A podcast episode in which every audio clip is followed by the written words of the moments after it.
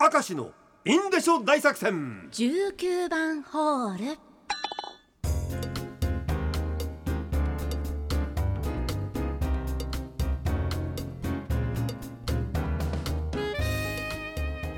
も19番ホールです。びっくりした。あなたを驚かせるためではありません。ちょっと違う出方してみようかなと思っただけですいやほらはい。あのねあの本放送じゃないからってちょっとあのトーンダウンするテクニックもあるんだけど、はい。こうギンギンにこう行くっていうテクニックもあるでしょ？想像以上のもうギンギンのテクニックでしたね、これは果たしてテクニックって言ってどうなのかどうなのか全くわかりませんけども。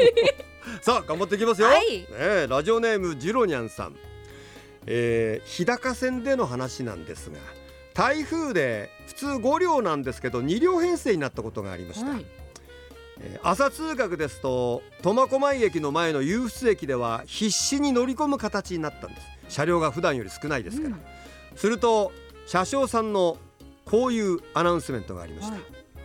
えー皆さん奥まで詰めてください。奥まで詰めてください。裕福の生徒さんが学校に行くそうです。乗せてあげてください。と言ったのです。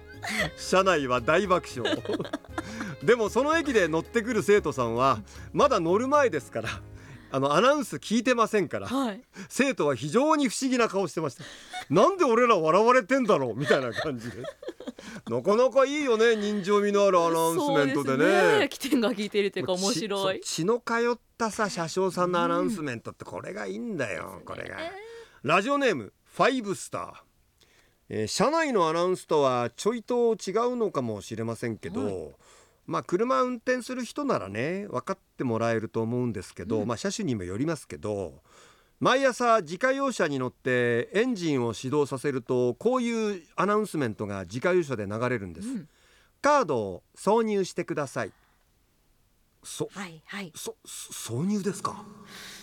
以上です。失礼しました。失礼だ！なんでそこに行くんですか？失礼だ！本当に そうね。まあ毎朝ってのがいいよねこれ。ね 何を考えてんだこれ。いや。これはあここはねあの、はい。い、まあいわゆるあのセクハラとかになるとあのダメですから、あのはい答えなくていいですけど、はい。英語と日本語はどっちがダメかね。え？カードをインサートしてくださいっていうのとカードを挿入してくださいっていう どっちでもええがなそんなものでもは。いいしなんかでもいいよそんなものは。日本語の方がちょっとあれでなんか何を言ってんの？なんて言うんですよね、まあまあそうだよね、うん、でもほら医学用語はセーフ医学用語じゃねえし 挿入って。ただの日本語だろうそれは。おかしいぞそれは。何なんだそれは。俺が悪いのか？いやじゃあ違うこれはあんたはもうファイブスターが悪いんだよ、そうですよ。なお詫びの気持ちであのステッカーあげよう。あげるんかい。お詫びの気持ちは誰が誰に対するお詫びだそう。わけがわからないそれは。幸せの青い鳥、えー車内アナウンスですか？今ではね全国ニュースの不祥事になりそうですが当時はまだまだセーフだったんでしょう。それは旅の友達である、えーあの私鉄の車掌さんとはい。それから鉄道大好きないわゆるてっちゃん。あたまたまかどうか分かりませんが電車に乗り合わせた時車掌からそのてっちゃんに向かって、まあ、友達同士ですから「お前さ車内アナウンス俺の代わりにしてみる?」マジなのかこそんなれことあったんですね。もうてっちゃんはてっちゃんでおおいいの俺いいのって。うん。もう即答二つ返事で OK やらせてみるとそこは慣れたものでもう車掌さんのコメントアナウンスは全部そのてっちゃん頭に入ってはあ。たアナウンスメント完璧。でもう独特の口調は車掌本人よりもうまかったらしいですいやーねもう自慢話でみんなに喋りまくっておりましたが今だったら大問題になってるでしょうねという。まあ大問題か。まあなるだろうね。なりますよもう絶まああのはい運転保安上ではないんだけど保安要員としても車掌さんがいるから、はい。その業務を他の人にね一般の人にやらせてしまうっていうのはね。ただこれはあのいろいろねはい。感謝としての企画とかねその鉄道の何十周年記念とかの企画でってのは分かるんだけど、うん。友達関係でやっちゃうとちょっと面倒なことになるな。そうですね今なら。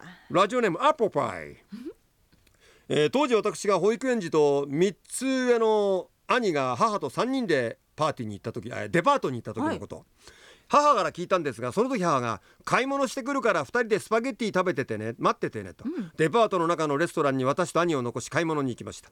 私と兄は言われた通りに運ばれてきたスパゲッティを2人で食べて母が戻ってくるのを待っていました、ん。しばらくして母が戻った時私と兄が唇をたらこのように真っ赤にして唇をバンバン腫らしてヒーヒー言いながらそれでもスパゲッティをなんとか頑張って食べていたそうです。どうやら我々兄弟はテーブルに備え付けられていたタバスコをケチャップと勘違いして大量にかけてそれでも我慢して食べていたそうです。それを見た母は心配するよりもおかしくて大爆笑したそうです。ちゃんと言いつけ守ったんですね。腫れるまで腫れるまで食うか。よっぽど腹減ってたんだろうな、うん。さぞ大人の味覚だっただろうそれは、うん